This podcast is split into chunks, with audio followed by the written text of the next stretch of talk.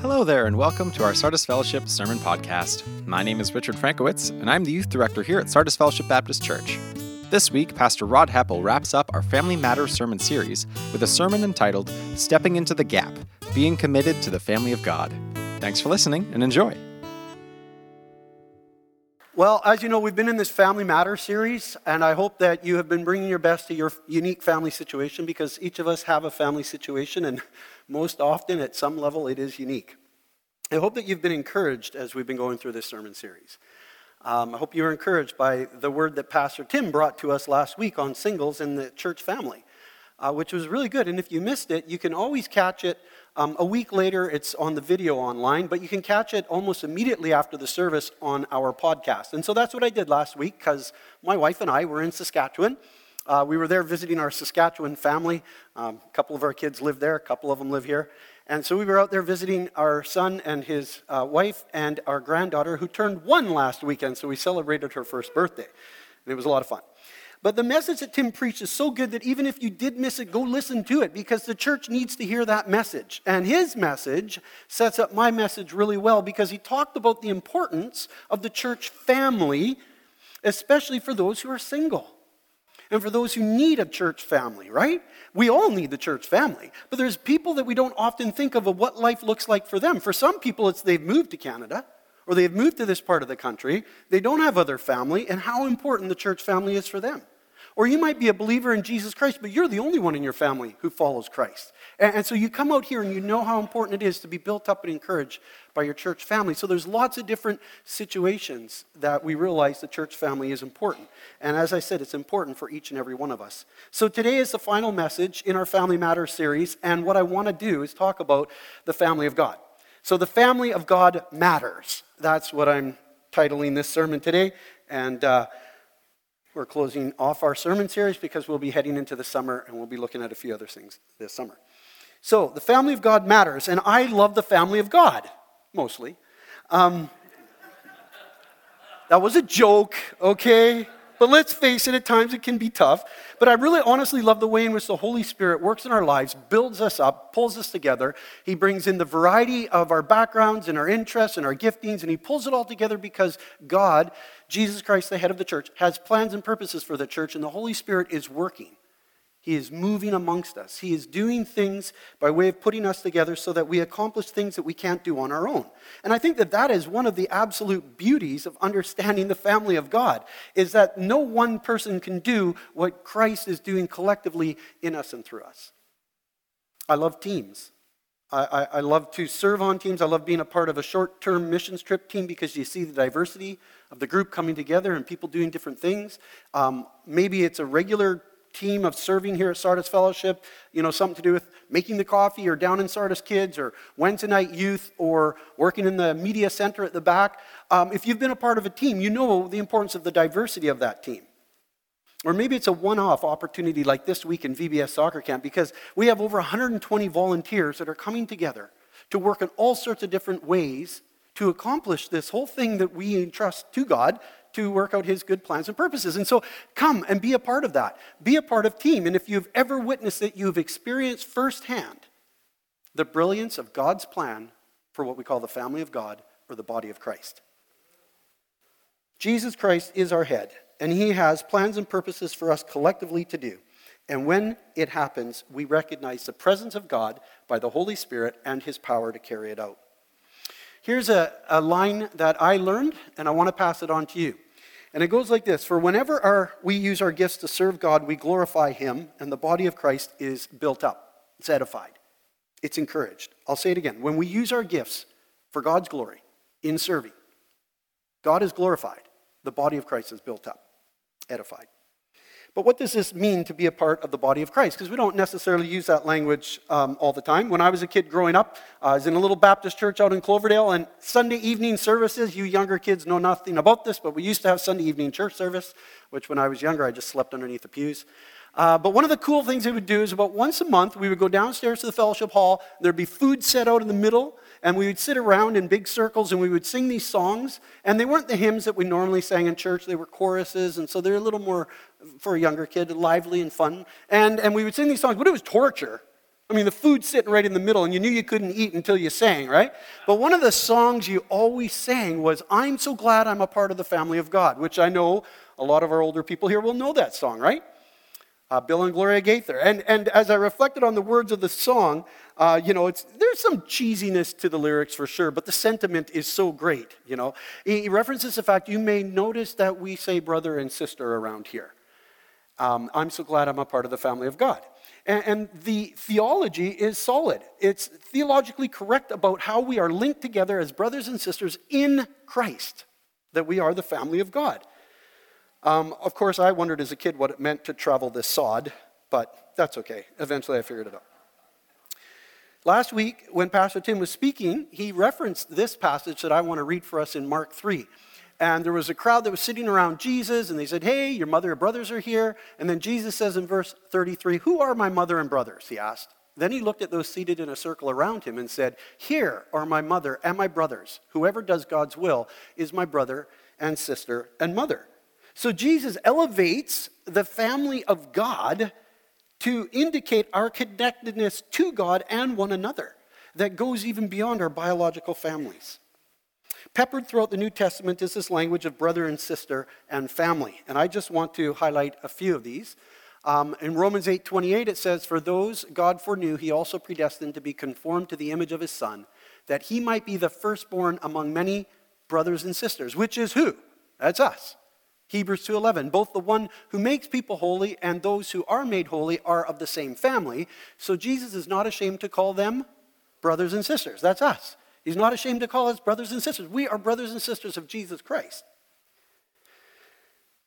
Now also what we need to understand is that we are also by nature of that connection brothers and sisters of each other because we're connected to Christ you know, we don't use brother and sister language a lot. It might be completely foreign to you. Maybe you've never said to someone, hey, brother Eugene and sister Carol. You might not use that, but it, used to be quite common uh, years ago in the church, and people would use this a lot. I'm not trying to restart that, by the way. If you want to, go ahead, that's fine. Um, I'm just trying to point out a reality. We are brothers and sisters by nature of our relationship to Jesus Christ, if you are in Christ. Now, I have a brother, Clint. I have a brother, Wes. I don't refer to them as Brother Clint and Brother Wes. We just know we're brothers, right? Um, again, if that's your thing, that's fine. Uh, but it is a little bit uncommon, right? A few years ago, we were in Palm Springs with our family on one of those spring break re- vacation times, and I always love going to a new church. I like to see how people do it in different places, and that's, you know, southern states, down in California. So checking out this church, it was a little bit random. We didn't know much about it, and you come in and you sit down, and I know what it's like to walk into a church. And if you're new here, thank you for walking into our church today. We get it, that it takes some courage and boldness to come into a place you've never been before. So there we were with our kids, seated, and they're going through all their stuff like we do. And the one guy gets up there to share some prayer requests, and he starts talking about Sister Esther Fester, to which our kids got the giggles. Now, it was probably more the Esther Fester than it was the sister, but it all went together. Sister Esther Fester. We still talk about Sister Esther Fester. But like I said, I'm not trying to get that started. Those who have received Jesus Christ are placed into God's family. We are the called out ones who are the church. I want to make this point. The church is not a building, it's the people. I know we know this, but I want to remind us of this. The Bible always talks about the church as the people of God.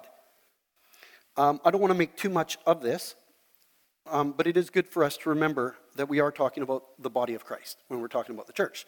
We refer to the building all the time. Oh, I'm going to go to the church. Well, we mean church facility. The, the church are the people, and, and the place is the house that houses the people of God. There's another point that I think needs to be reviewed, and that's that there's two ways in which the New Testament uses the word church there's a universal understanding, and there's a local gathering type idea. So, on the universal church type idea, is this that every person around the world who's put their faith and trust in Jesus Christ, and we had a demonstration by Valon here today of that, you are placed into the body of Christ. You are brothers and sisters in Christ with people all around the world. So, if a person in Japan today has put their faith and trust in Jesus Christ, and you in Chilliwack have put your faith in Christ, you are brothers and sisters in Christ. You don't have to be in the same church family. So the universal church of Christ, or sometimes referred to as Catholic because that's what it means, um, every person, past or present, by the way, who's put their faith in Christ are part of that.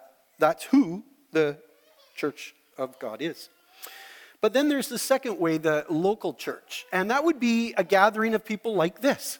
Now, there's multiple gatherings around our own city, right?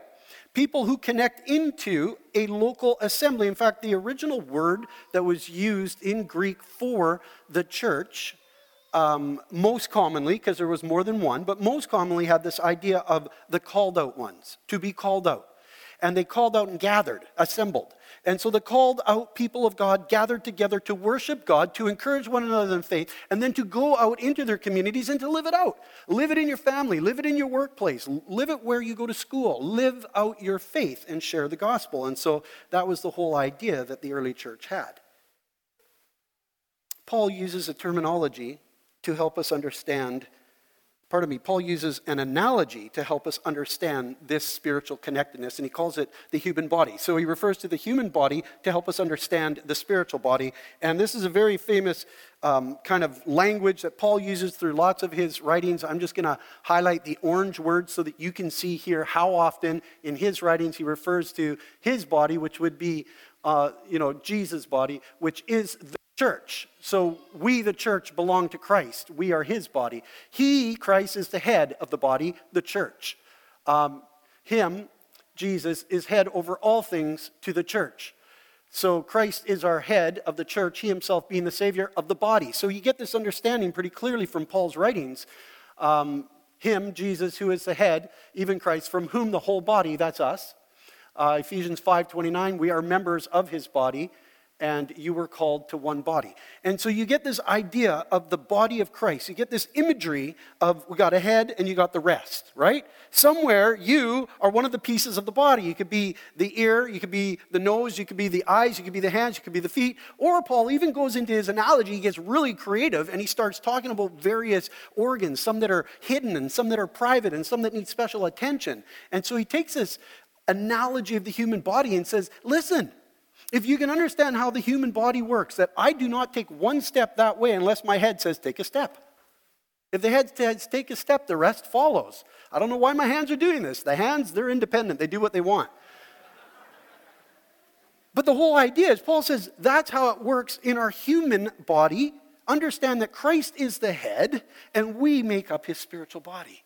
And he's placed us together to accomplish things that he wants to do in and through the life of a local church one body, the body of Christ, the family of God, the church.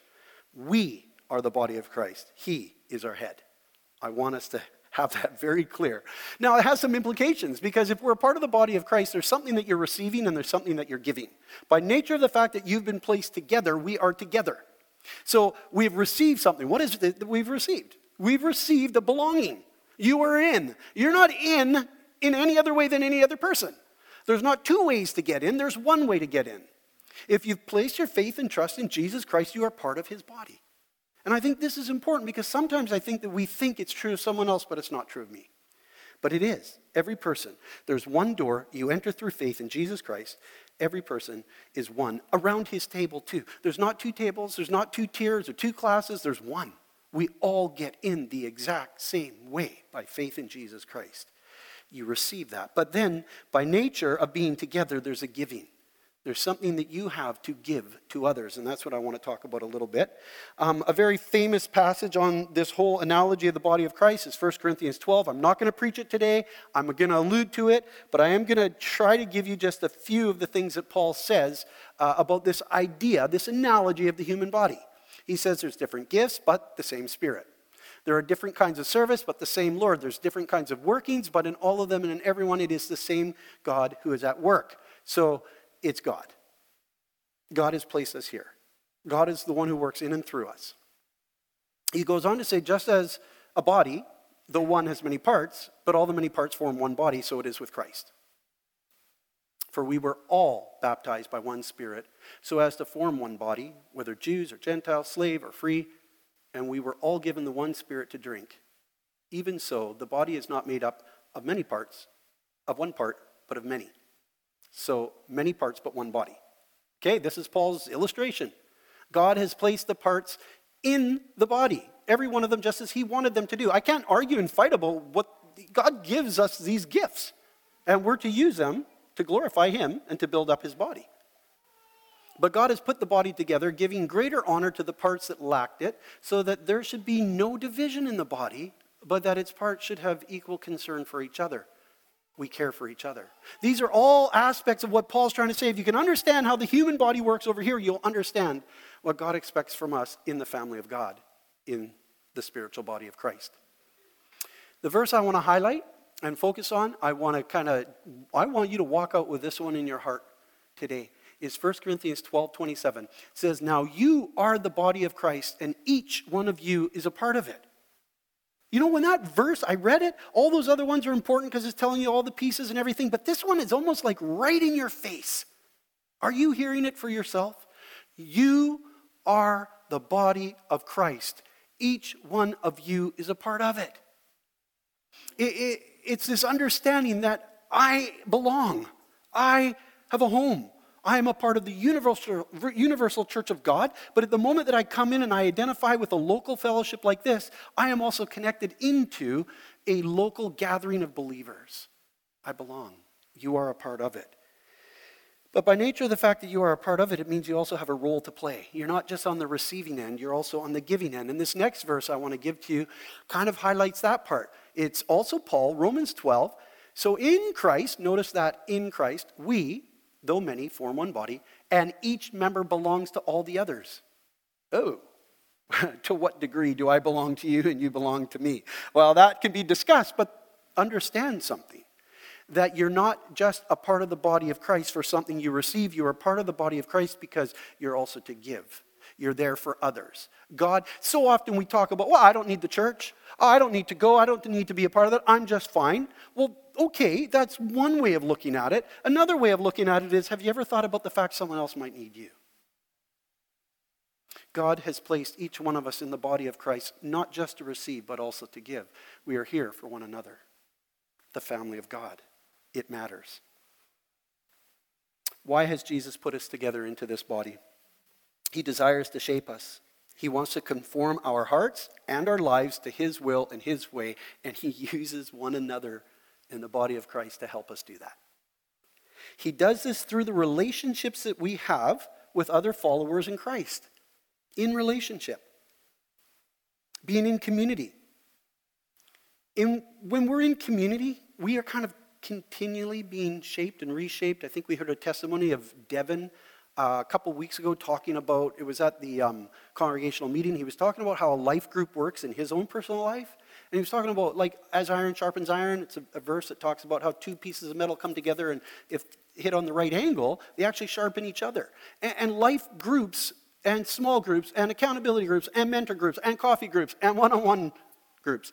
All of those kinds of more deeper relational type groups are meant to disciple us, are meant to take off our misunderstandings and guide us closer to the truth of God. And one of the things that happens when that's not in our life is that we're not actually being shaped into the image of God as He wants us to be. I'm not saying it can't happen through other means, but God has intended that we gather and then we gather in smaller groups so we go deeper so that the body of Christ can be there to sharpen each other in our faith. So, life groups are important. I want to give a plug for that. I also want to say they're exceedingly difficult to find people who are willing to either lead or host. And so, we need that come September when we want to reignite our groups. If you're someone who says, okay, I will lead, um, please speak to Pastor Tim as he starts to make a plan for the fall for all of our life groups. I'm going to end this message by saying, I believe in the body of Christ. I believe it is a tool that God wants to use to mature us in Christ. It's a place where we can know and be known. It's a place where we come and gather and worship Him. It's a place where we can be encouraged in our faith. It's a place to remember the essence of what our faith is. It's a place where we gather and go that we might be a witness to all people. It's a place where we serve one another. Jesus, on the night that he was betrayed, said to his disciples, By this everyone will know that you are my disciples if you love one another. At the core of understanding what the family of God is all about is love. And the thing that unites us and the thing that draws us close to one another is this very representation here the Lord's Supper. Communion, we call it. Because we're reminded what Christ died for. He died that we might be one, He died that we might be one body. Five years ago, I was on a sabbatical, and the leadership team had asked me to consider being the next lead pastor here.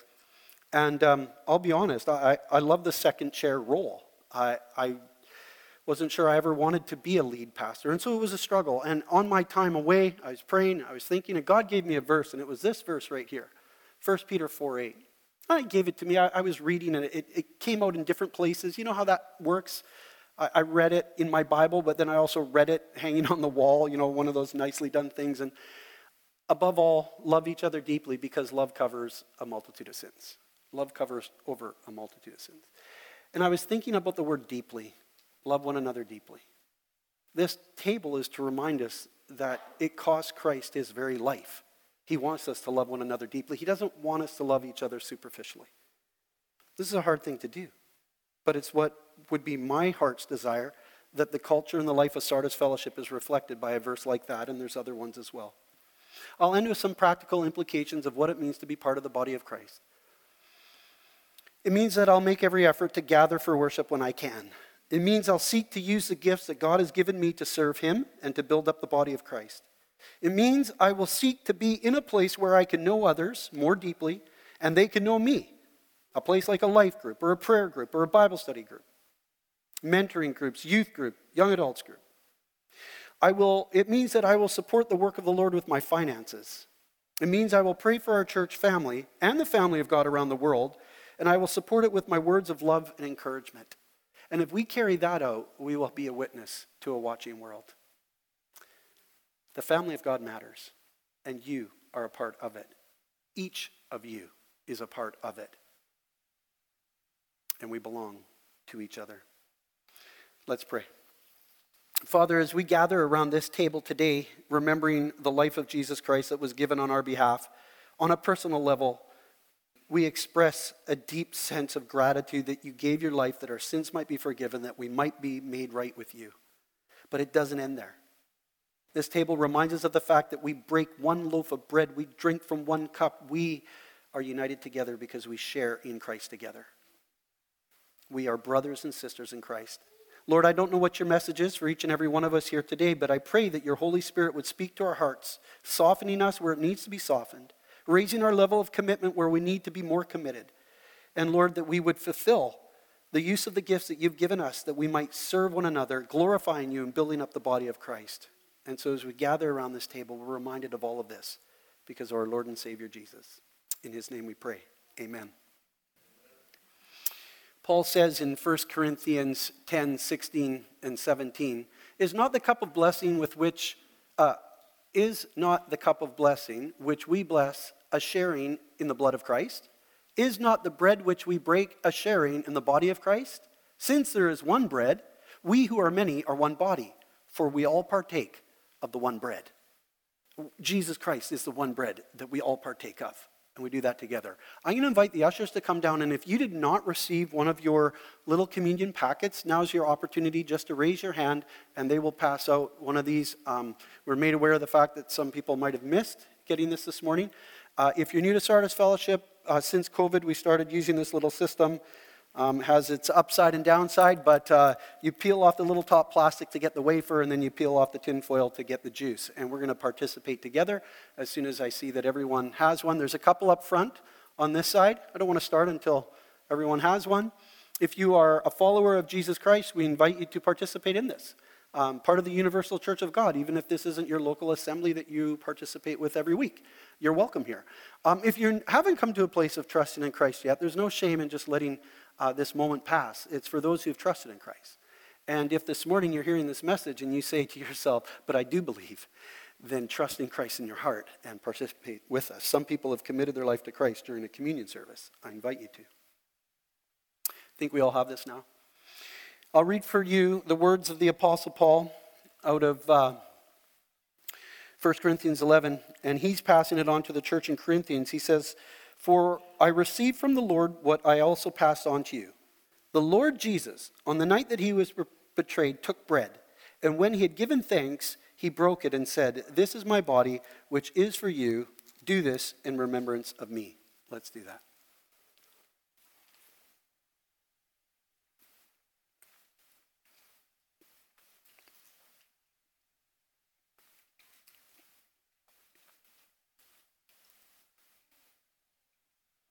Paul goes on to say, In the same way, after supper, he took the cup, saying, This is the cup.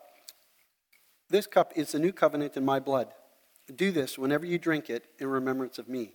For whenever you eat this bread and drink this cup, you proclaim the Lord's death until he comes. Let's participate together.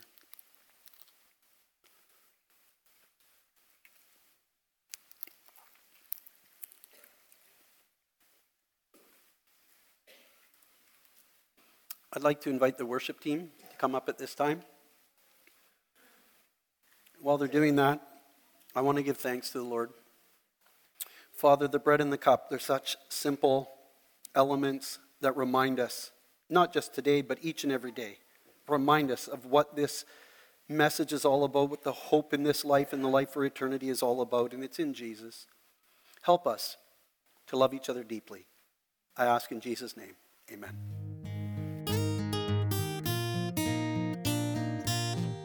Thanks for listening to our Sardis Fellowship Sermon Podcast.